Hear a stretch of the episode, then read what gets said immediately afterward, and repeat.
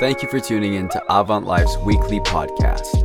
We hope this message inspires you, stirs your faith, and leaves you blessed. And everybody said, Amen. Amen. Amen. Church, you can take your seat, your sofa, your lounge, your beanbag. If you roll that way, we'll pray for you later. No, literally, we will because it's so bad for your back, you're going to need a miracle. Looking at you, Jamie Walker. No, you love your beanbag. Hey, we get to continue our series today uh, on the revolutionary road, and the whole, the whole concept of this is focusing around the parables, or some of the parables of Jesus. Um, as he began to bring a new culture, a new mindset, um, he began a revolution of the hearts and minds of this world. And we get to just continue in that revolution here and now today. Uh, Joel brought a, a, phenomenal message last week on the talents uh, and those who buried, or the one guy that buried it, and then the other two that did really well. I always love that because that's like one of the ones that is preached constantly. It's probably one of the ones that you use a lot as a parent to make your kids clean their room. Uh, you know what? If you're just going to have a messy room, you're not going to steward it well. You're always going to have a room shared. I can't, I can't let Eden and Alice have separate rooms at the moment because they're not, they're not multiplying their talent. They've buried it. And, um, but then when you really have a look at what's going on here, uh, it's such an interesting dynamic that Jesus is just pulling out. And this morning, we're going to talk about Jesus' parable of the sower that he begins teaching at the start of Matthew chapter 13. I'm going to read it for you. If you have your Bibles, follow along. Um, verse 1 to 9, this is what it says. That same day, Jesus went out of the house and sat by the lake. Such large crowds gathered around him that he got into a boat and sat in it, and while all the people stood on the shore, he then told them many things in parables saying, and this is the first parable. A farmer went out to sow his seed. As he was scattering the seed, some fell along the path, and the birds came and ate it. Some fell on rocky places where it, where it had not much soil.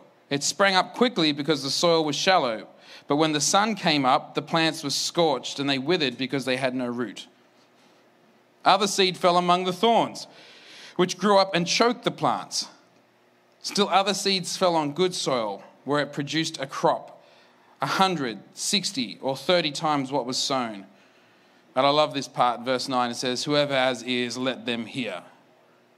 Doesn't that just like, it's one of those moments, one of those things that Jesus says that you've just got to go, okay.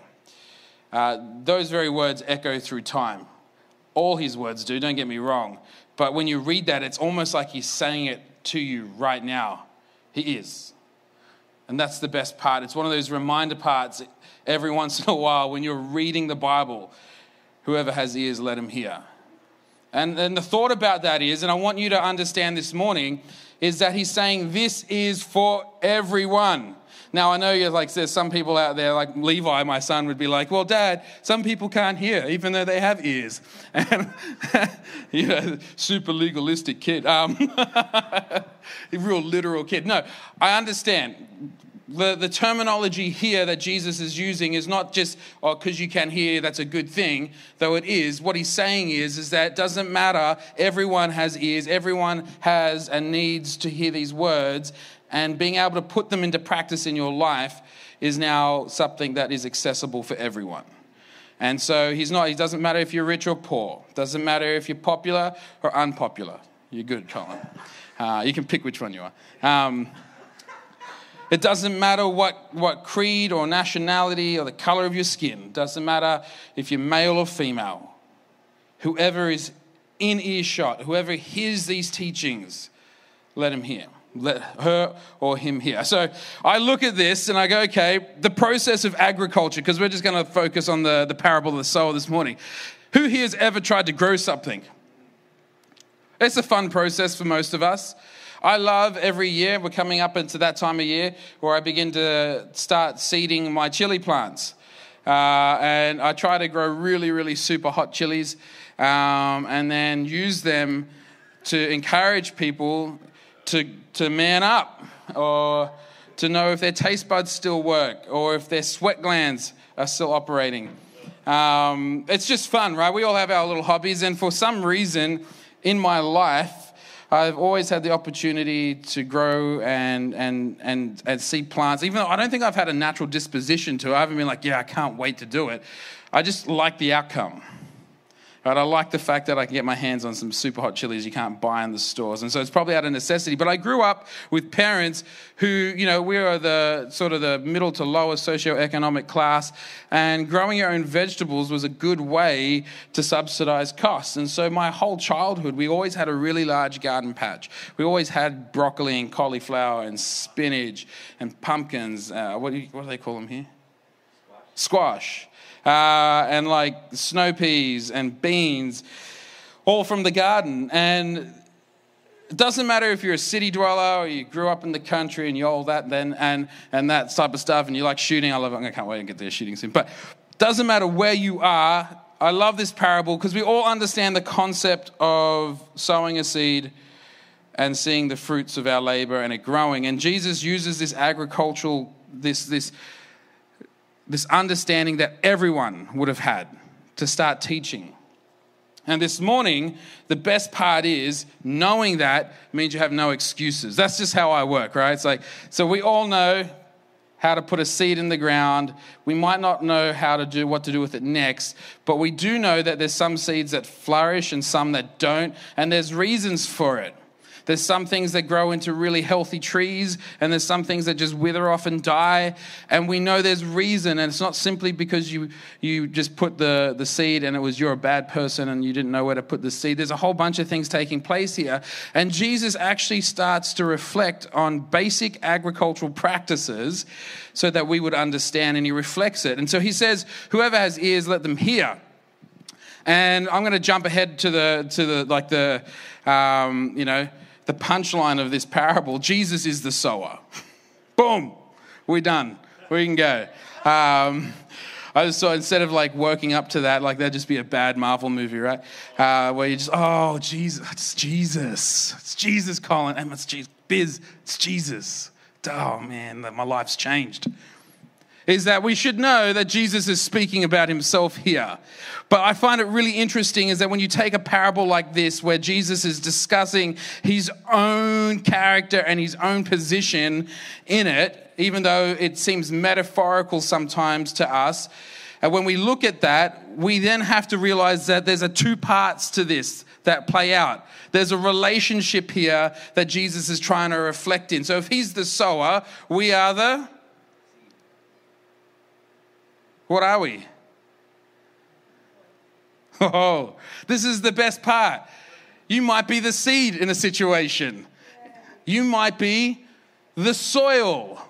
It might not just be you, it might be a part of your life that he's talking about. This is how the parable works. He might have put you in a hard situation and said, You know, you, what are you going to rely on here? And we're going to look at the different soil types that Jesus talks about, the different areas. And I want you to know if, you're, if you've never heard the gospel of Christ, what he's really saying to you right now as a seeker is that you have ears, you get to hear, and at the end of it, you get to make a decision. Because he, he's constantly teaching us through the Holy Spirit his love, his practice, his character, and for those of us who are seeking through his word, the truth. See, it's not uncommon, and, and we're going to look at this later, but during his time when he was on earth, in Palestine, it wasn't uncommon for them to either plow the ground, the soil first, then plant the seed, or scatter the seed, then plow the soil. They would, they would both practices were used commonly. Uh, and there's an interesting thought to that, but at the end of the day, this is what I need you to know is that things can be resurrected, things can be changed. You go, well, he plowed the ground and the seeds have grown and it's bad now, nothing can happen, it's stuck. But what I love is that the thought is, is that you can just replow it. Do you get what I'm saying? Like, even though the seeds landed on a ground that wasn't healthy soil, it can be replowed and become healthy. It can be made healthy. I want you to keep that in mind as we talk about this, because sometimes when we look at parables and we look at some that, that, that the, the, the warning that Jesus is giving us, we can get stuck in the warning and lose hope. And I just want you to know right now, this was never designed that you would lose hope, but you would heed the warning, understanding that in Christ all things are renewable. All things can be redeemed. And that's our hope is that if he's the sower, then if we allow him to be the sower, he's also the one that can make right soil. So look at this, right? The first thing it says is that in verse 4, he scattered the seed. Some fell along the path, and the birds came up and ate it. That's rough. I hate birds in general. I like, I like eagles and stuff, the really majestic ones, but you see, you see seagulls and pigeons, and, you feed them, and they just. Oh. I'm just not a bird fan. Like, I'm afraid of swans. Um, I've got this fear, I think I've mentioned it before. Uh, like, swans can be aggressive in Australia, like geese are here and they can be quite territorial and protective. And it's not that I think the, the swan is going to hurt me, though it probably could, you know, give me a run for my money. Uh, it's more the fact that everyone here is a fight, flight, or freeze person, right? You can in the chat right now, you can say, oh, "I'm fight, um, I'm, I'm flight, I'm freeze." Or this might not come as a surprise to you. I'm like a fight person, and my fear is this is if a swan in a public space, usually around kids, attacks me, my natural response would probably be to wring its neck. I know, judge me now. It's just a fight thing. Because you imagine the headlines? Pastor murders swan at family event, public park. That's what I get afraid of. I just hate birds. Birds are those creatures that you know are divisive but they make it out they're all normal and nice and just, anyway, I could go on forever.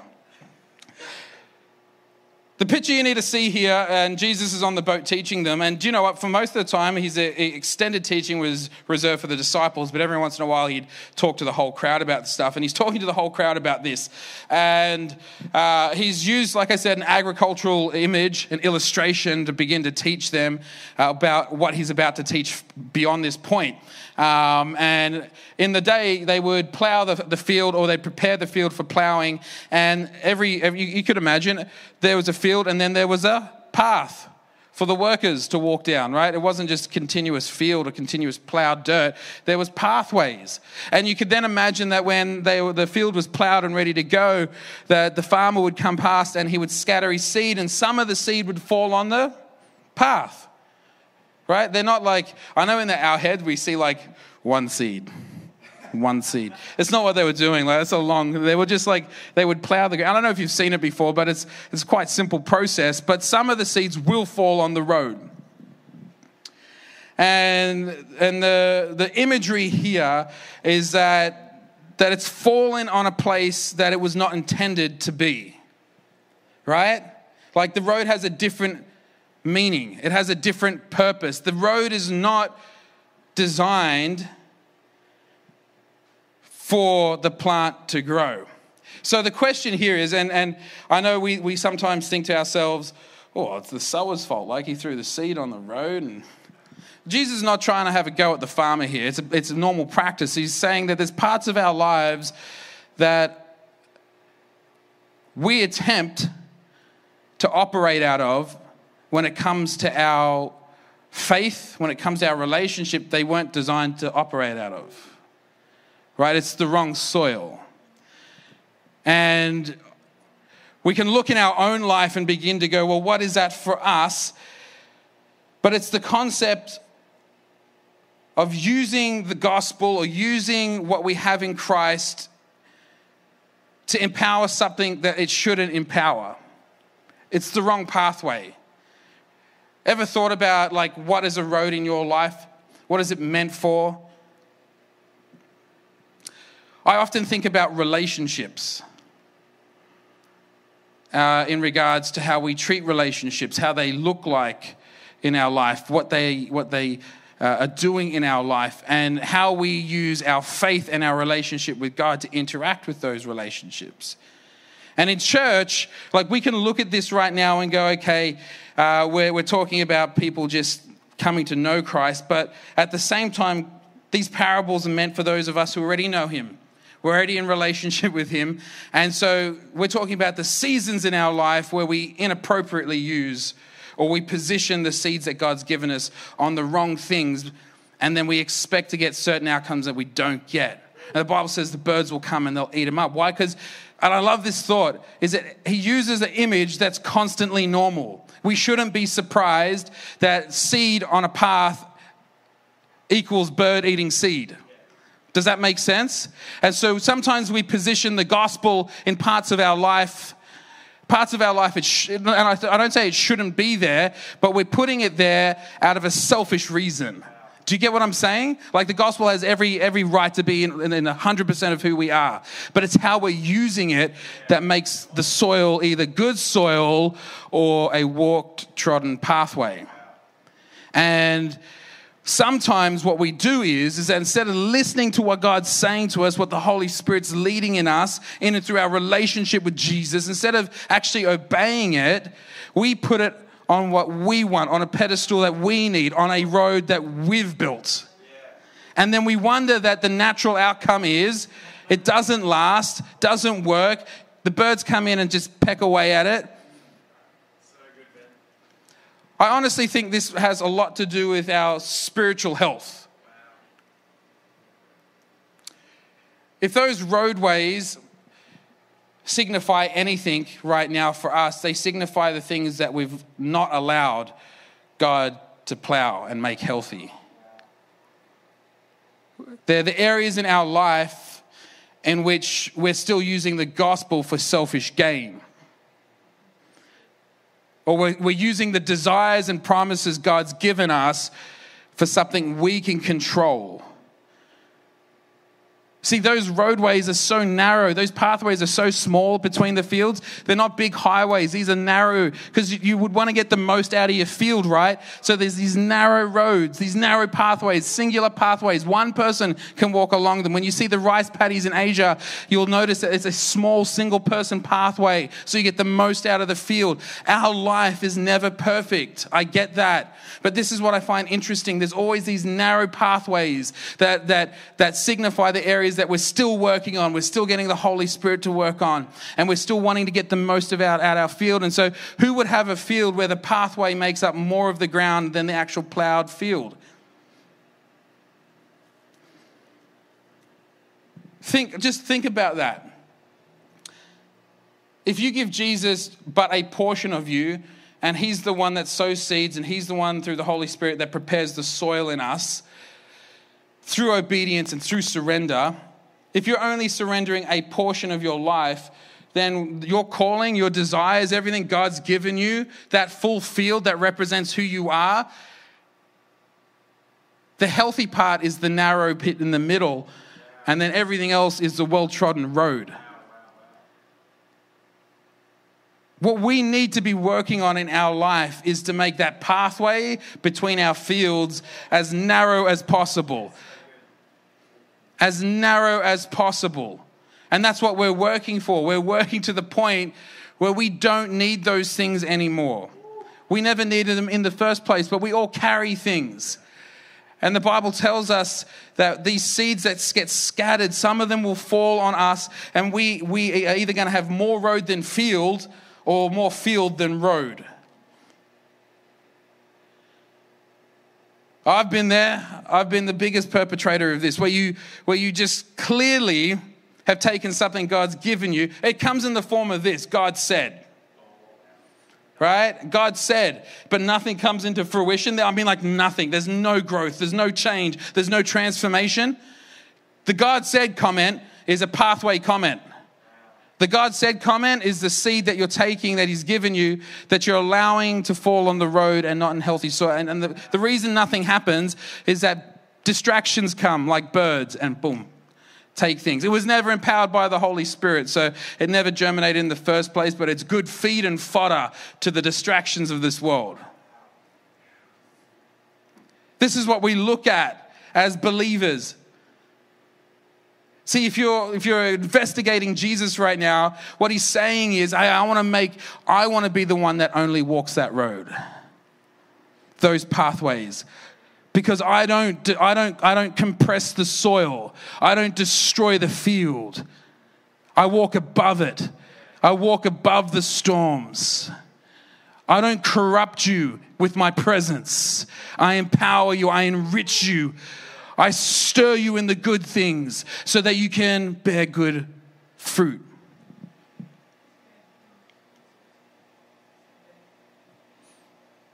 Verse 5, it says, Some fell on a rocky place where it did not have much soil.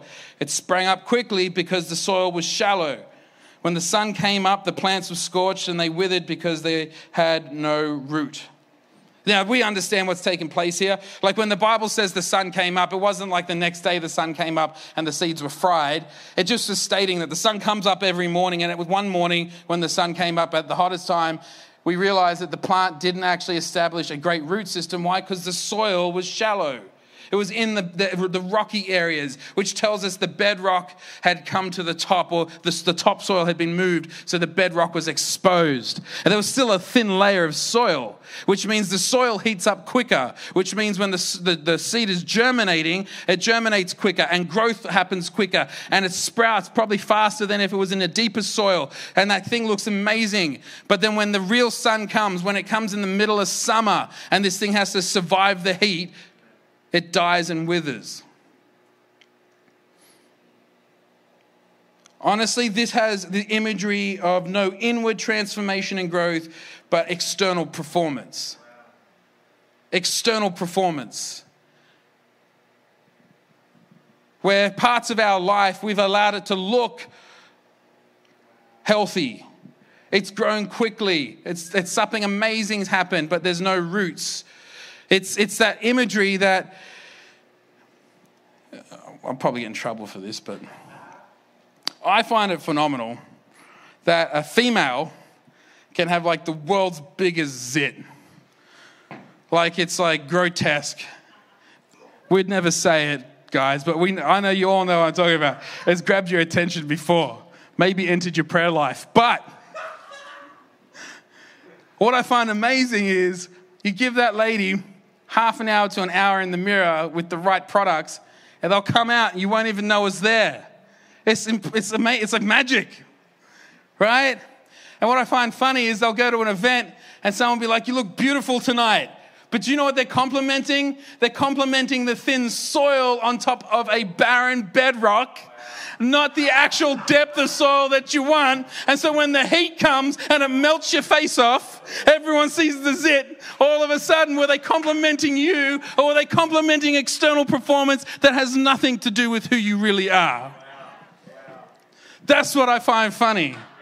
That's what I find hilarious. Is that we do this day in, day out. We dance this dance all the time. Guys, we ain't no different. Right? Like, be honest, like, how many of us? I love the fact that the new haircut I got, I just got to like wash it now. And it just sits there. It's, it's amazing. But I still had to go and get it done, right? It's not my natural hair. what? Biz, it's your natural hair, isn't it? Yes. No one can see you right now, but anyway. Because the lighting.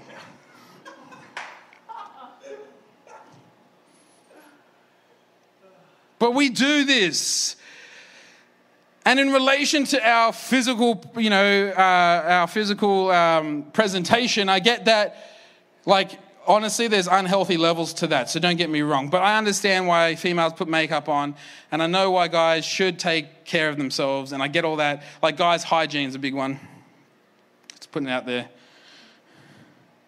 We don't mind if that soil's like thin, just make sure it's, make sure it's dealt with. But what Jesus is really focusing in here, and what we can really take away right now, is that we can make it look like we're spiritually alive, say the right things, do the right things, serve the right areas, and it can flourish quickly. But we don't serve a God of quick outcomes. We don't serve a God of instanality. We serve a God that is all about longevity. It's all about something that is sustainable, consistency. He is all about faithfulness. And that opportunity to look good temporarily is so enticing in the modern era that this, this, this very portion of the parable, I believe, is more accurate right now than ever before. Shallow pastors, shallow congregations, living in shallow cities, shallow nations.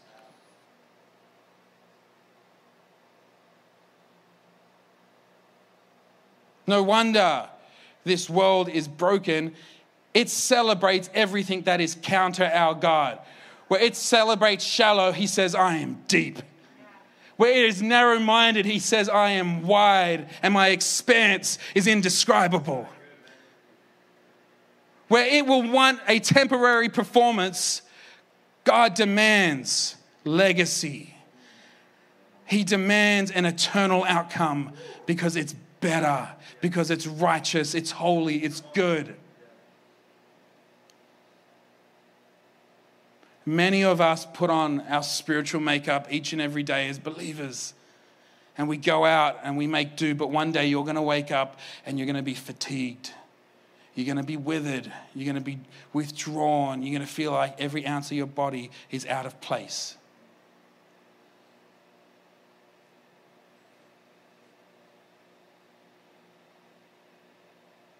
Rapid growth in shallow soil should not be unexpected.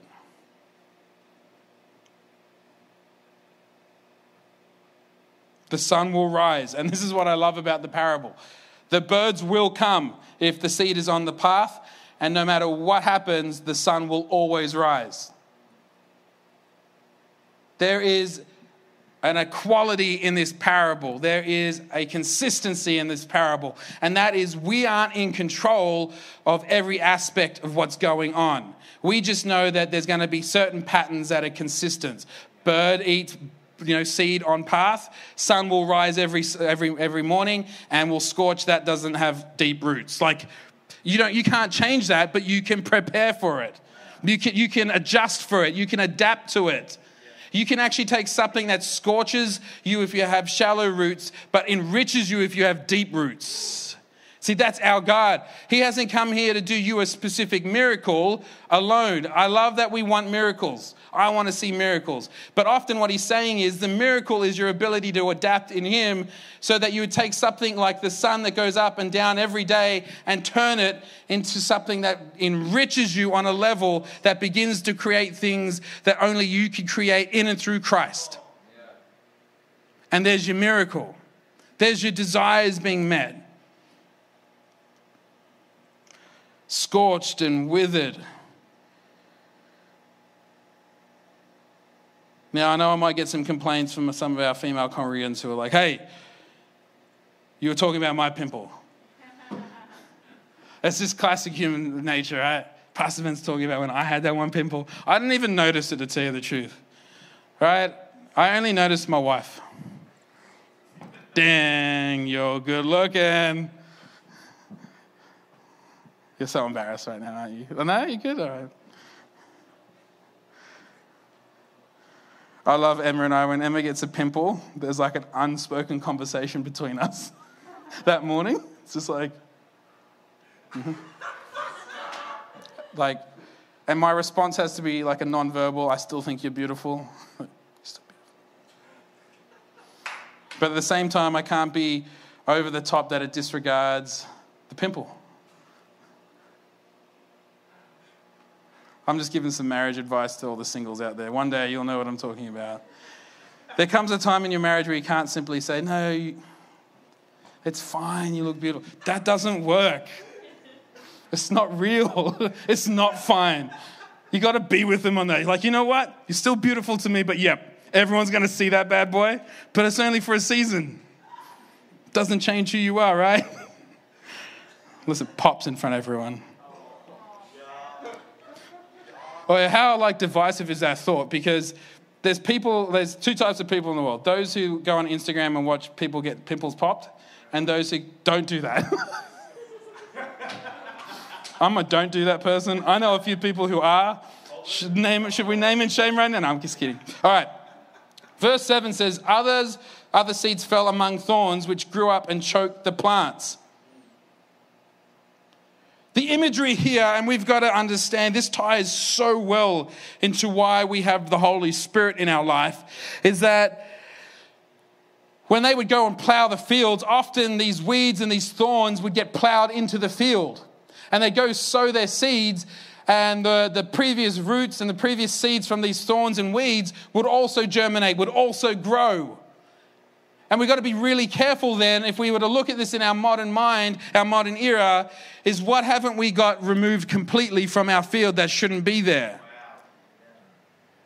Like, I like to look at this, uh, this parable for us as believers that if He's the sower and He's planting seeds in our life, then it's our job to prepare the soil in and through the Holy Spirit.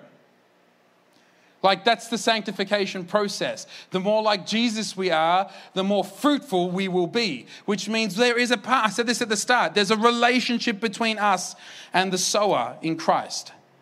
And we are the, the ones that prepare the soil through the Holy Spirit so that Christ can do the work that he needs to do in us. And there's this mutuality there, this synergy, this cycle, this healthy natural progress that God put in place when he first started this earth. And that's what Jesus is reflecting on here, right? Something that God mandated. Go, grow your crops. The curse said that it'll be difficult, but in Christ, redeemed, the burden becomes light.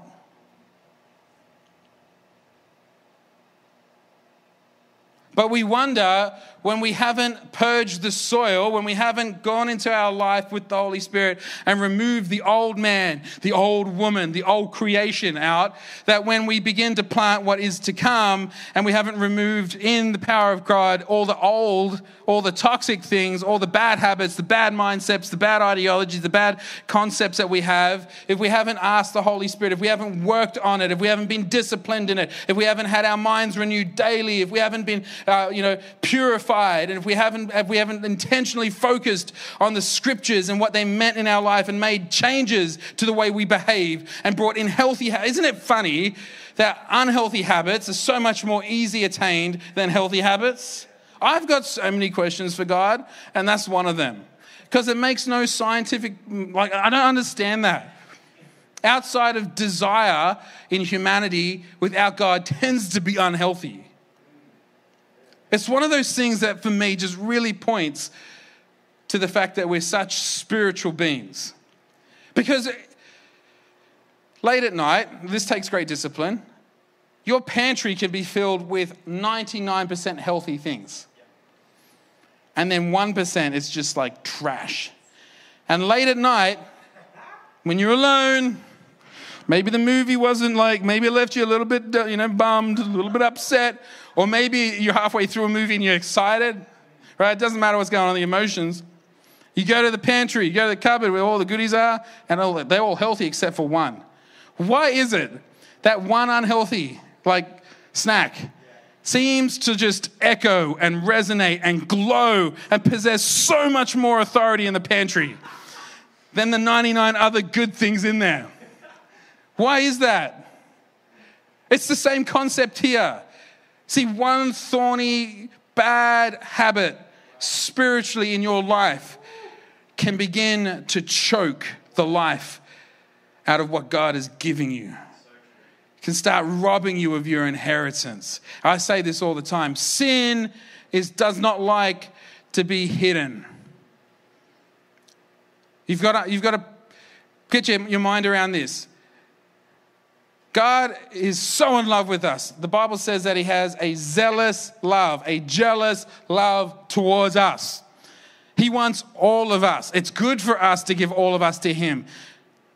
That relationship is perfect. It's beautiful. That surrender is empowering. The obedience is breakthrough. But at the same time, sin does not want just a portion of you. For a time, you can hide it. For a time, you can keep it compartmentalized. But after a while, just like the thorns, it will grow, it will rise, it will compete for predominance. And it will rob from you the healthy plants the healthy moments, the healthy seasons, the healthy skills and talents that God is trying to develop and cultivate in your life. I know this seems really simple, but it starts off a seed. So if a seed, faith of a mustard seed, can move a mountain, right? Then an unhabit, un- unhealthy, toxic habit of a mustard seed can rob you of your inheritance. I love that sometimes we think, well, it's God alone that makes the mustard seed, a power, the faith of a mustard seed, something powerful. No, it's the combination of faith from us, the obedience from us, the surrender from us, partnered with the unchanging character of God that makes it formidable. But in the same sense, we can empower sin to do some incredibly bad damage in our life. We do that. See, that we all pray for a move of God, a fresh move of the Holy Spirit. Oh, we want a burning flame, like a revival to come. You know, and I've, we've spoken about this before. What does fire need to be sustained? It needs oxygen, it needs fuel, and it needs an ignition point. Well, if the Holy Spirit is the breath of oxygen, and if the Holy Spirit is the igniting flame, then what are we? We're the, we're the fuel. So if we want more of God, if we want a bigger flame, we've got to give more fuel. How do we give more fuel? By removing what's unhealthy so that there's space for what is healthier, what's going to be able to burn better, what's going to be able to, to sustain a revival.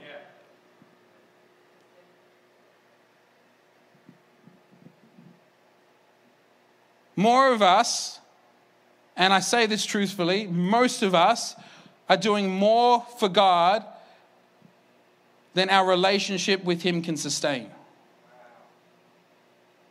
Ever thought about that? We're trying to achieve more for God than our relationship with Him can sustain. When I read this part of the parable, we are trying to grow this abundant crop, 160, 30 fold crop for Christ, but we have littered the field with unhealthy habits, with toxic mindsets. We have, we've plowed it into the very depth of the soil.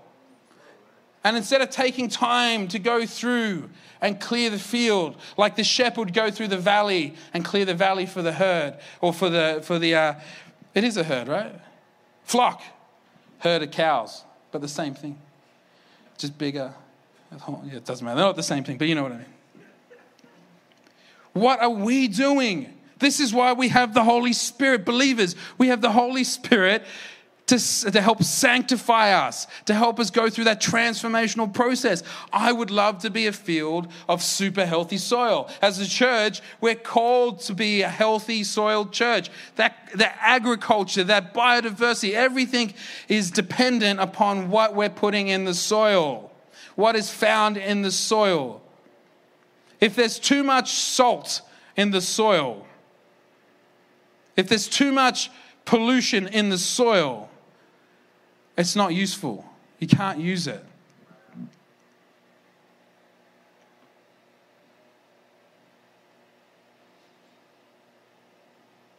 Bad seed from bad things like addictions that are unhealthy, subscribing to ideologies that are ungodly, not being able to surrender selfish desire and control will put up an intense competition for nourishment in your life. If you're wondering why the things of God aren't growing as healthily in your life, or the roots aren't going as deep, but you can feel that it's fragile, it's not that you don't pray enough. Or maybe it is, but often we're like, I don't pray enough. I don't read my Bible enough. It's not it. It's because your prayers are usually founded in fear and your reading in the scripture doesn't become action in change. all you're doing is raking your field. You're not actually getting in there and pulling everything out. It's identifying the cause, but doing nothing about it.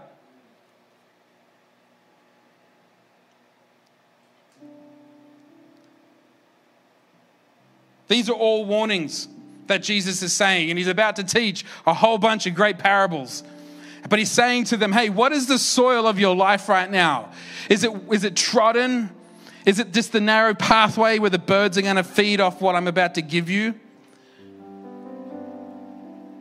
Is it a shallow soil too close to the bedrock of bitterness, of comparison,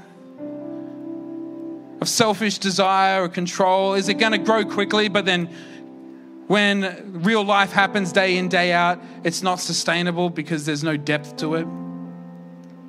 Or is your life filled with so much junk that you're not willing to let go of that the very things I want to give you are going to struggle to find a place in your life, even though you have the field for it to grow in?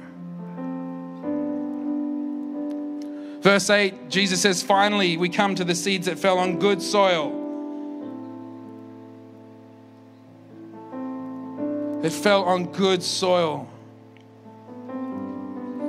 where it produced a crop 100, 60, 30 times what was sown. This is what you need to understand. We can't create the soil for that crop alone. We can't do it. We don't have the expertise. See, when you're apprenticing in something, you do the things that are easier to do while the master does what the master needs to do. And what I love is that we're all apprenticing when it comes to how we prepare a field. See, if we don't listen to the master, then the field could be just mostly road. Or if we don't listen to the master, the field could not be plowed properly and be mostly bedrock. Or if we don't listen to the master, we're probably going to not get rid of all the impurities that we need to. We're not meant to do this alone. See, the Holy Spirit was given to us, a great gift so that we would learn, be guided and directed to how to prepare the soil of our life, so that when Jesus comes and He does each and every day and begins to sow things into us, just like He sowed the promise into Abraham, so that the nations would be blessed through His obedience and His faith, He wants to do the same in us. He's looking for the same that same soil filled with faith, filled with discipline, filled with expectation for the move of God. He's looking for a soil that is not about selfish gain. It's not about making making ends meet simply so that you can tell your neighbors how awesome you are, or put on the best makeup, or wash yourself with the best soap. He's looking for someone who's saying, This is my soil. I've given you the field. Master, show me how to use it. Show me how to plow this. Show me how to cultivate what is perfect in your sight so that when you land your seeds in my life, they find deep soil, they find healthy soil, they find nutrients, they begin to grow, and it begins to bear not just one fruit, but hundreds is that not what we want in our relationship with Jesus? And so when we begin to read the Bible, every time you get up and read your Bible, every time you give the, the opportunity for the Holy Spirit to speak to you, can I encourage you to check your soil quality? Check your soil quality. This morning, we got to check our soil quality. Here's a good soil this morning. You're like, ah, I don't know. You know what? I said this at the start. It wasn't uncommon for the sower to go back and plow the field, even though the seeds had been sowed already. Maybe Jesus needs to come into your life right now. Maybe you need the Holy Spirit to move right now, the Master to step into your field right now and say, Hey, look, I know you did your best, but you just don't know. You're just not skilled in this area, and that's okay. But if you if you would give me permission to step into your life right now, I could really show you some stuff that's going to begin to transform you. Hey, if you just gave me all the things that you got wrong, don't worry. I can remake it into something beautiful. I can position you into something great. Hey, if you just allow me, if you would just hand over ownership of your field to me, if I told you that that my, my burden was easy, my yoke was light. Would you co labor with me right now? Uh, you'd benefit. It's, it's your life, but it's my field. Some of us right now, we need a fresh touch of the Holy Spirit. Maybe your life has gone through a bit of a drought lately. Maybe that, that very field you have is so dry that you just need a fresh pour, a downpour of the Holy Spirit in your life this morning. You just need Him to flood your field, flood your life, give it a little bit of hope.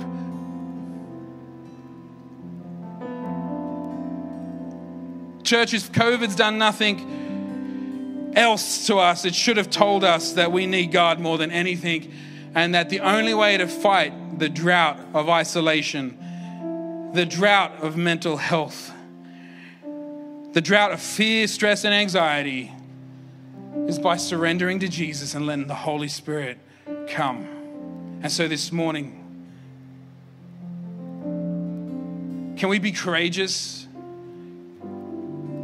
Can we be so, so powerful in our limited strength that we surrender? So wise in our limited wisdom that we hand things over to the Master? Because I do I really do believe Sundays Sundays aren't days where we grow. Sundays are the days where we check the soil quality. It's during the week when we grow. And every Sunday when we come together, we're just a bunch of farmers checking the soil quality of our life so that the seed that God wants to, to lay in our life, we know is going to find fruition. We live in a desperate world. We carry the answer. But right now, Let's surrender all of that to Jesus and say, Holy Spirit, have your way. Let's take heart this morning, for He's come. We hope you enjoyed this message. We would love you to subscribe to our weekly podcast. Other ways you can connect with Avant Life is through YouTube, Instagram, and Facebook, or check out our website at avantlifechurch.com.